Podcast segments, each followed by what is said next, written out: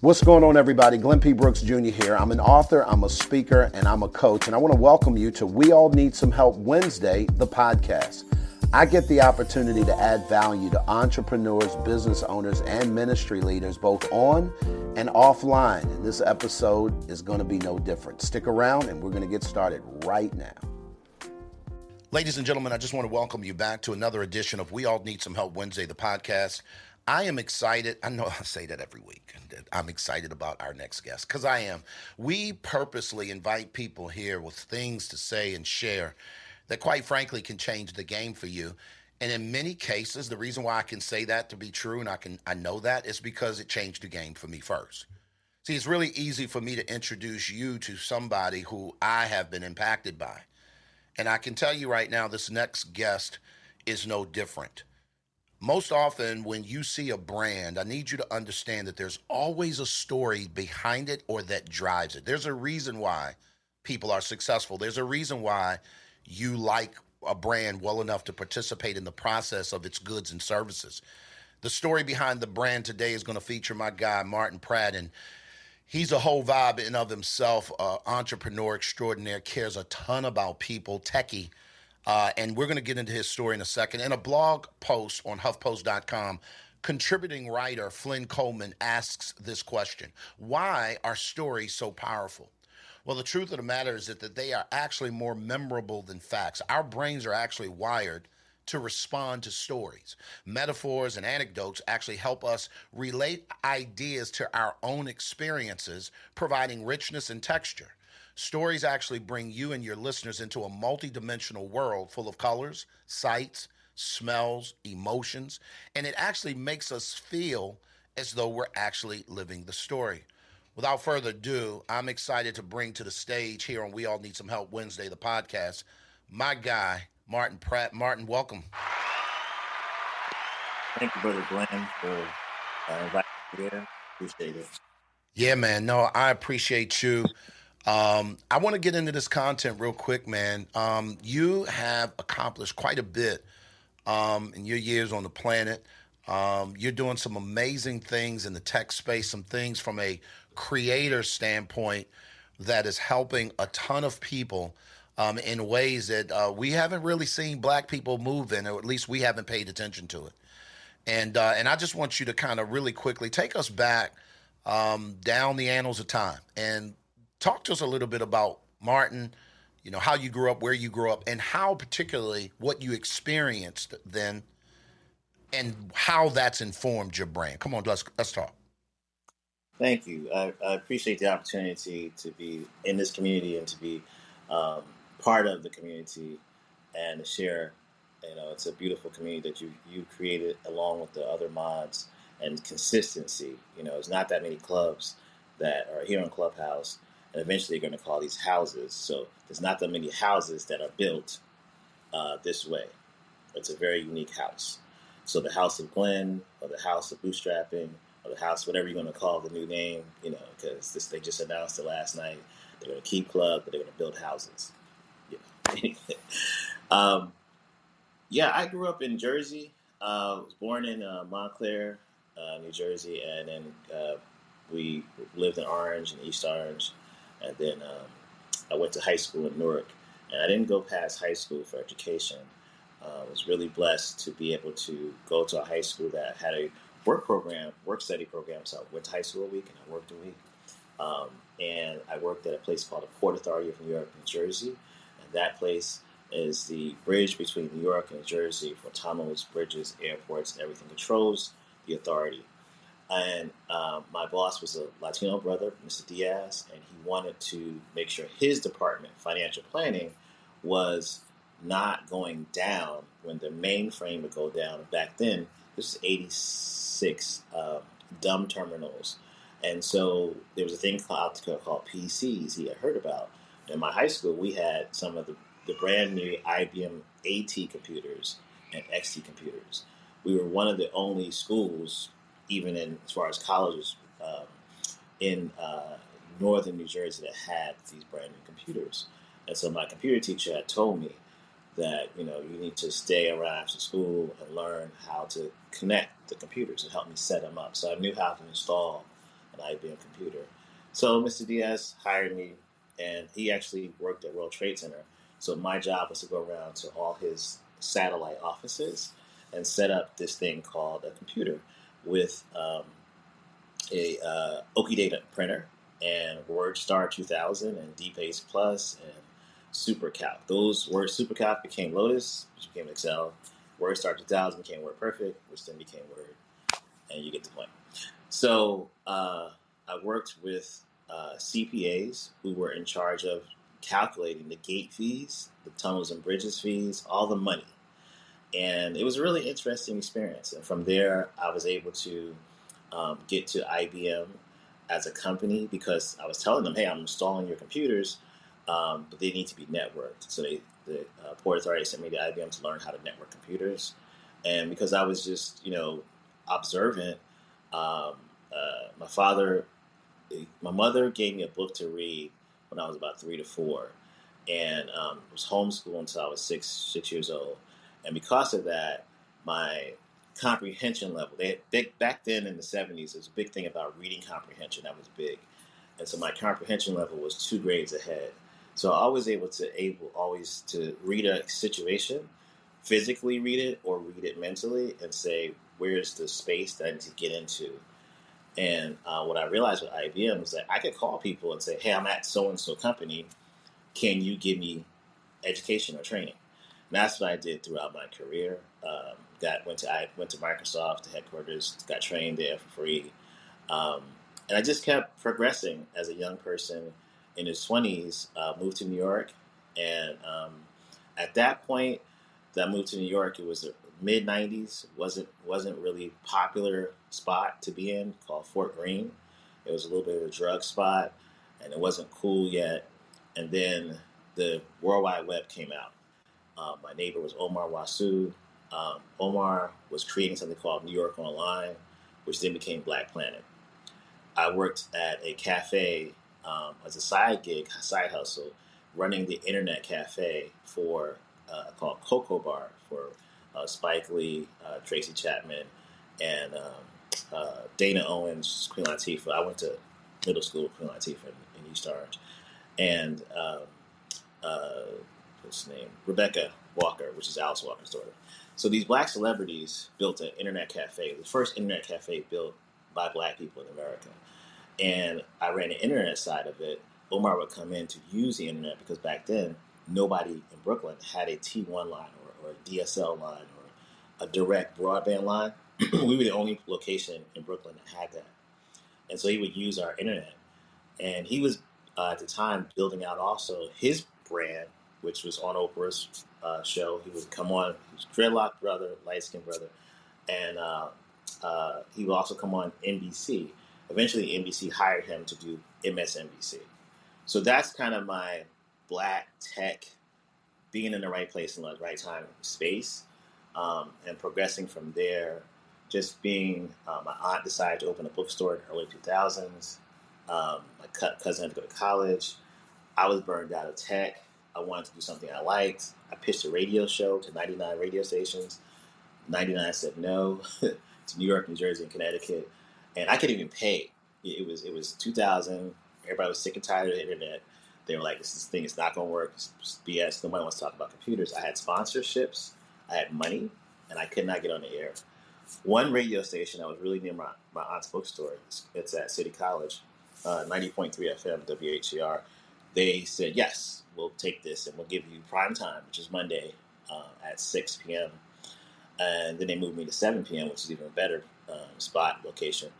But that radio show, along with the bookstore, um, really helped mold my identity of marketing and helping black authors because it was, a, it was we were a small bookstore, but we were black woman-owned bookstore. Uh, we got a lot of the we'll say that not the celebrity author, but like a Eric Jerome Dickey. That's that's considered a celebrity author then that now, but he wasn't necessarily like real authors who really write and not people who have a brand name to write a book. So we had a lot of the top black authors, but they weren't necessarily considered top black authors back then. And what I did was got them on MySpace. And because of that, my co-host said you should be on this thing called Twitter. I'm like, I'm good. I've been on. I'm on. You know, I was on Friendster. I was on MySpace, Facebook. I don't even another damn thing. And that's a consistent thing in my life is that somebody comes along and says message, and I end up being like, "Nah, I'm good." And they go message, and I'm like, "No, no, no, I'm good." And then the third time, it's like, "Pow, mess." Okay, all right, all right, I've got it. Um, and you know, it's it's I, I joke about it, I say it, and I'm trying to be. I'm, I'm really when I say trying, I'm actually using that word, you know, correctly. I am trying my best to be aware now. It's, it happened with Clubhouse. It happened with Twitter.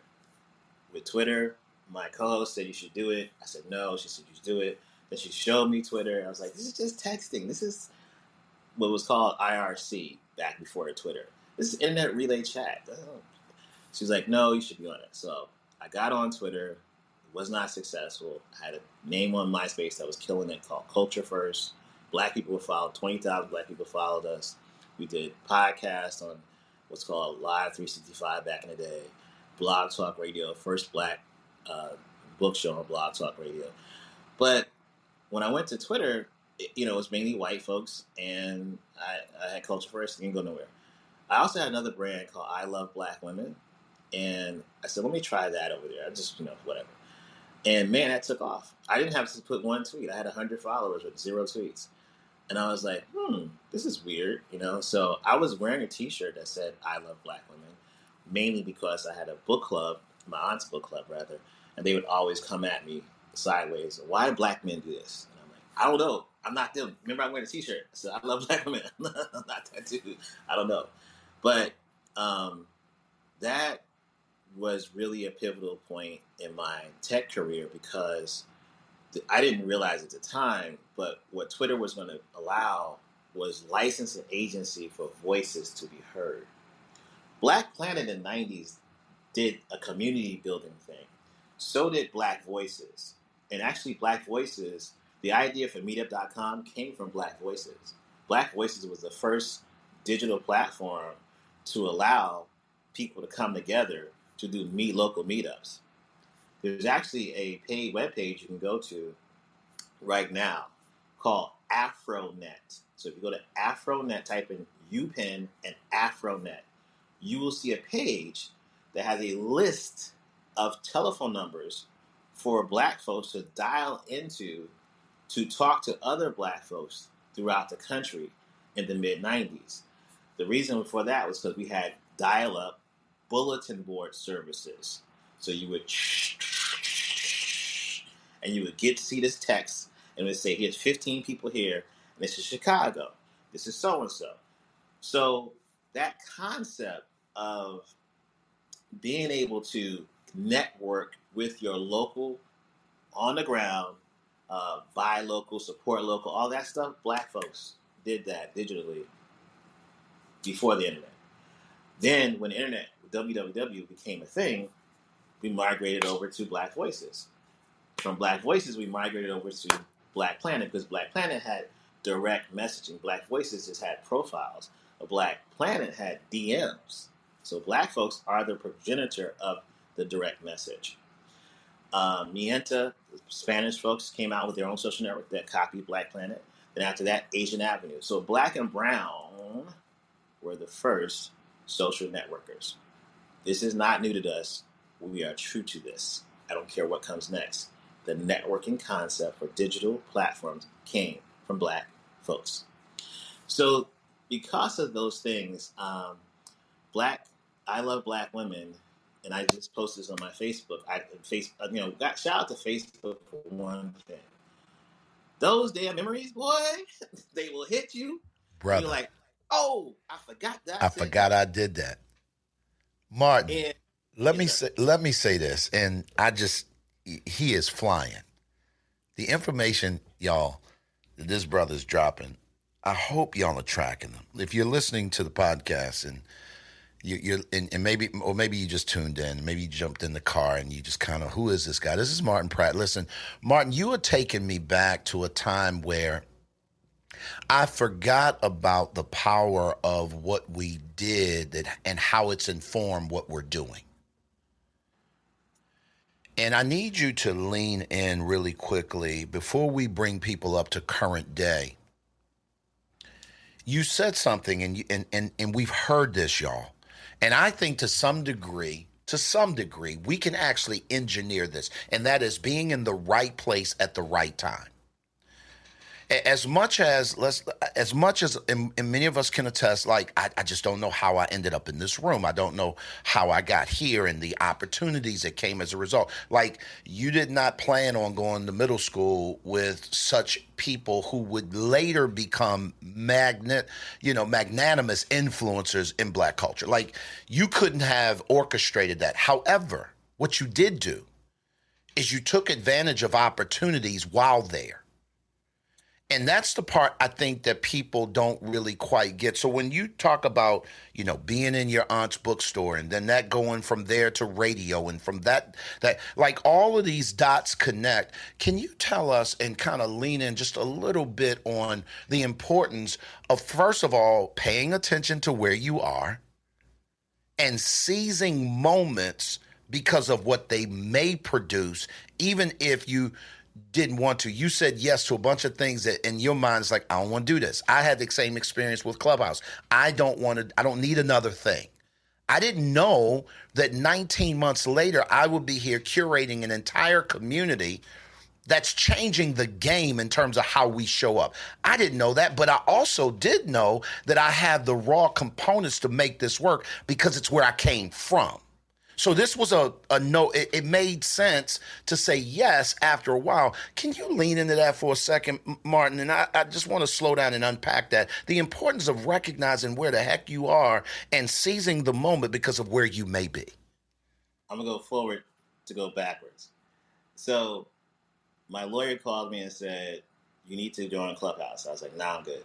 And he was like, All right, call me back two more months. This was like back in June of 2020, and he's like, uh, in September, you need to join Clubhouse. The white boys over there talking about tech. Nobody's over there talking about tech. You're the historian. You need to come in those rooms and say, I said, dude, I read the article about Clubhouse. It's a gated community for tech bros. I'm not interested. He said, you will no longer be my client. and I was like, all right, I'm on Clubhouse.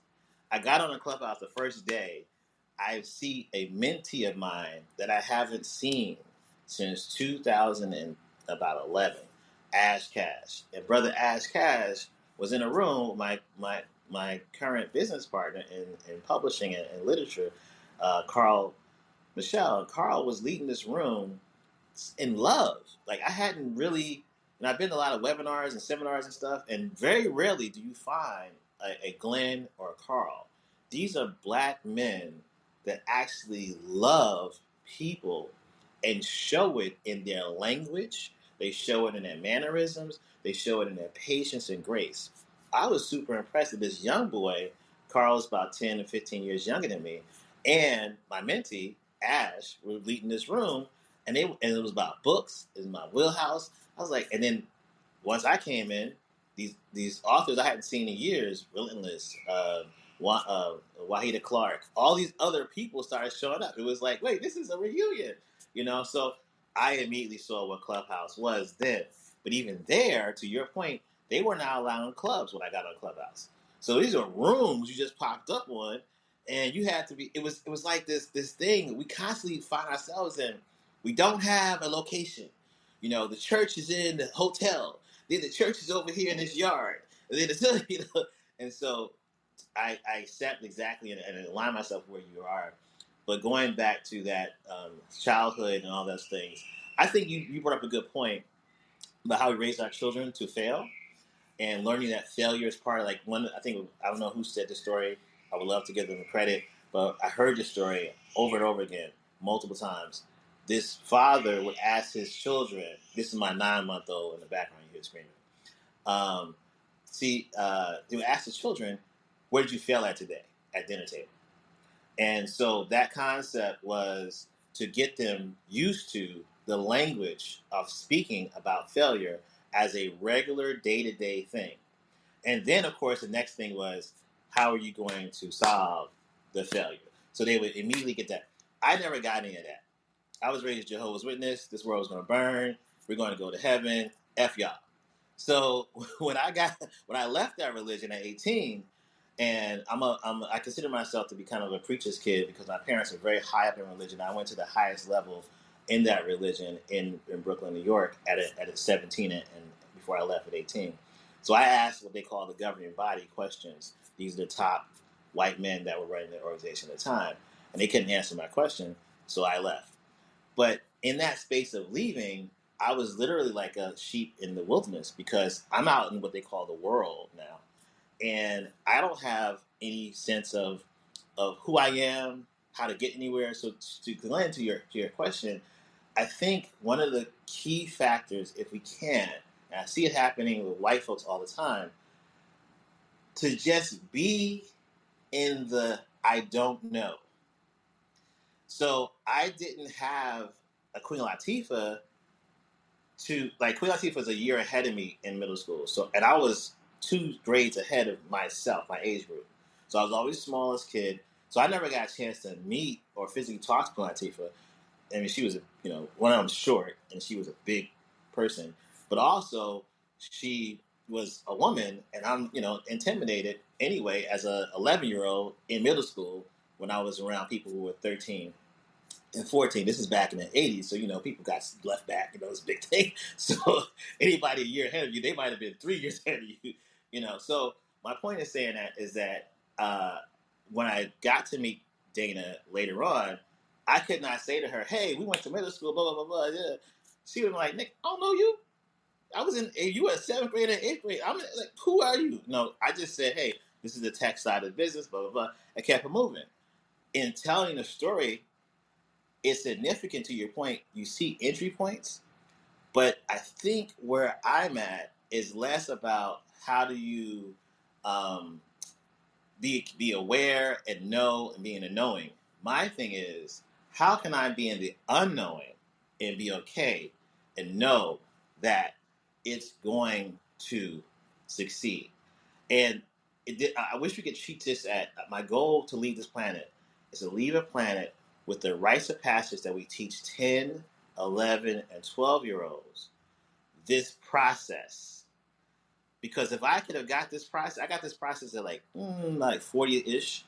If I got this process like 30 years ago, yo, you know what happened today? We might not be sitting here. We might be sitting, you know, in a whole new space because I would have had this, this, and this, and I could have connected this person to this, and I could have done that, but I didn't have those tools. No one gave me the tools to say, okay, you're going to continuously find in your life opportunities and doors will open, but then a door will close. When that next door opens, always ask yourself, everything happens for a reason. I wonder what this reason is, is closed, and I wonder what's coming next. And be open to see, see, see. No, nobody gave me that. So I had to consistently, even with Clubhouse, I had to consistently uh, see uh, reoccurring themes but not see reoccurring themes that makes sense. I didn't see a recurring theme through my life. Not until Clubhouse did I see, oh snap, I am a connector. And, and no one ever told me that. The other thing that three white people told me on Clubhouse is that you tell stories. You you're not a strategist, you're not a social media strategist, you're not a marketing person, you're a storyteller. And I was like, ah, dude was he runs this thing called a startup factory. He literally created a buzzword that people use every day. He's like, listen, strategists get paid and contracts get over. Storytellers stay and stay and stay because people keep hiring them over and over again, even though they're telling the same story. Even though, because the story needs to be told to the next group of employees or the next generation of what's the name.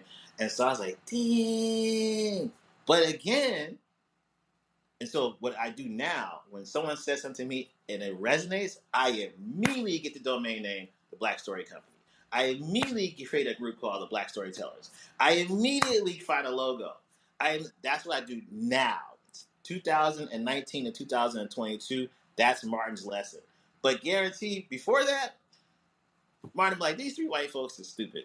I'm a strategist. They try to keep me from achieving my goal and they're trying to you know keep me down. I was not accepting. I was not open because I was not raised. I had to learn all this stuff My father actually had his own business while I was growing up, very successful business, had a problem with his partner. So my father hates small businesses because his experience was a bad breakup in a small business. He never wanted me to be anything but working for corporate America. When I first started my first consulting company, he told told me it's going to fail. I have semi toxic relationship with my dad and a very toxic relationship with my former mother who passed. And because of that, I didn't have, you know, these structural things that a lot of people talk about achieving. I didn't go to college. I didn't have alumni. I became a Mason at 30. I had my brothers that part of my lodge. But even those brothers, unfortunately, most of them are actually gone now. So I'm now the OG. And I'm like, you know, just learned it in, in 2019 that, hey, Martin connects people. Martin likes connecting people. Martin wow. likes being a plug. But all that stuff I didn't know. Listen, Martin, let me say this, and I'm just sad that we don't have more time because I'm getting a whole history lesson. I think one of the biggest takeaways that I'm walking away with, and I'm going to encourage you, if you're listening to this broadcast, identify the takeaway. For me, it's be open. Be open to the unknown and embrace it. I don't know. What's the opportunity here? Why is that door closing? And what is the opportunity in this next space as opposed to judging it, saying what it ain't, saying what it is? Just be. And if I sit in a space long enough to be open, what I'm hearing you say, at least for me, is that the thing that I'm the thing that I'm supposed to see will identify itself. It will walk up to me and it will say, Thank you for being open. Now that you're able to hear me, introduce itself to me. And, and I'm talking about the thing being opportunity. Man, let me say this in closing. Um, a, it's been a super pleasure to have you on We All Need Some Help Wednesday, the podcast. B, can you let people know in about a minute, let them know, like, like you know, who are you today? What are you doing? Why are you doing it? Who are you doing it for? For and how can people uh, connect with you? Absolutely. Uh, okay. Absolutely. Yes. Um, I have a book that came out. It's called The Black Toolbox. Because of what I went through with my daughter and her stay in the hospital, I realized that black people have tools that we use every single day. I believe there are 12 tools we use every day in our toolbox. And the book is designed to help you navigate using your black tools in the right way. Um, also, we have a club here on Clubhouse called Black LinkedIn is Thriving. We meet every Sunday at 9 a.m. Eastern Standard. Have been doing so uh, for 19 months. And um, on LinkedIn, we have a private group. You can join our group. Uh, love all to have everybody in this room join our group. Uh, you can hit me on LinkedIn, uh, Martin Pratt and see my picture, and you'll see, you know, and I'll hit you with the private link to to the group on LinkedIn. Um, and lastly, I really have, uh, I think this year going into 2023, really want Black folks to be prepared for this money rush. Is this Glenn, where Glenn lives at in his area? There was just allocated last two, uh, sorry, last three months, 4.7 billion is allocated just for black business in the DMV area. You can Google this through CNBC and the word Kamala Harris. She was at Howard. She announced a program just for that one area. There's going to be multiples of this. Right now, there are there are a ton of black grants that are available. Not that I'm trying to push you to get a grant, but I am saying we have all these opportunities. And my goal for this year was to really make sure that black people monetized from those opportunities.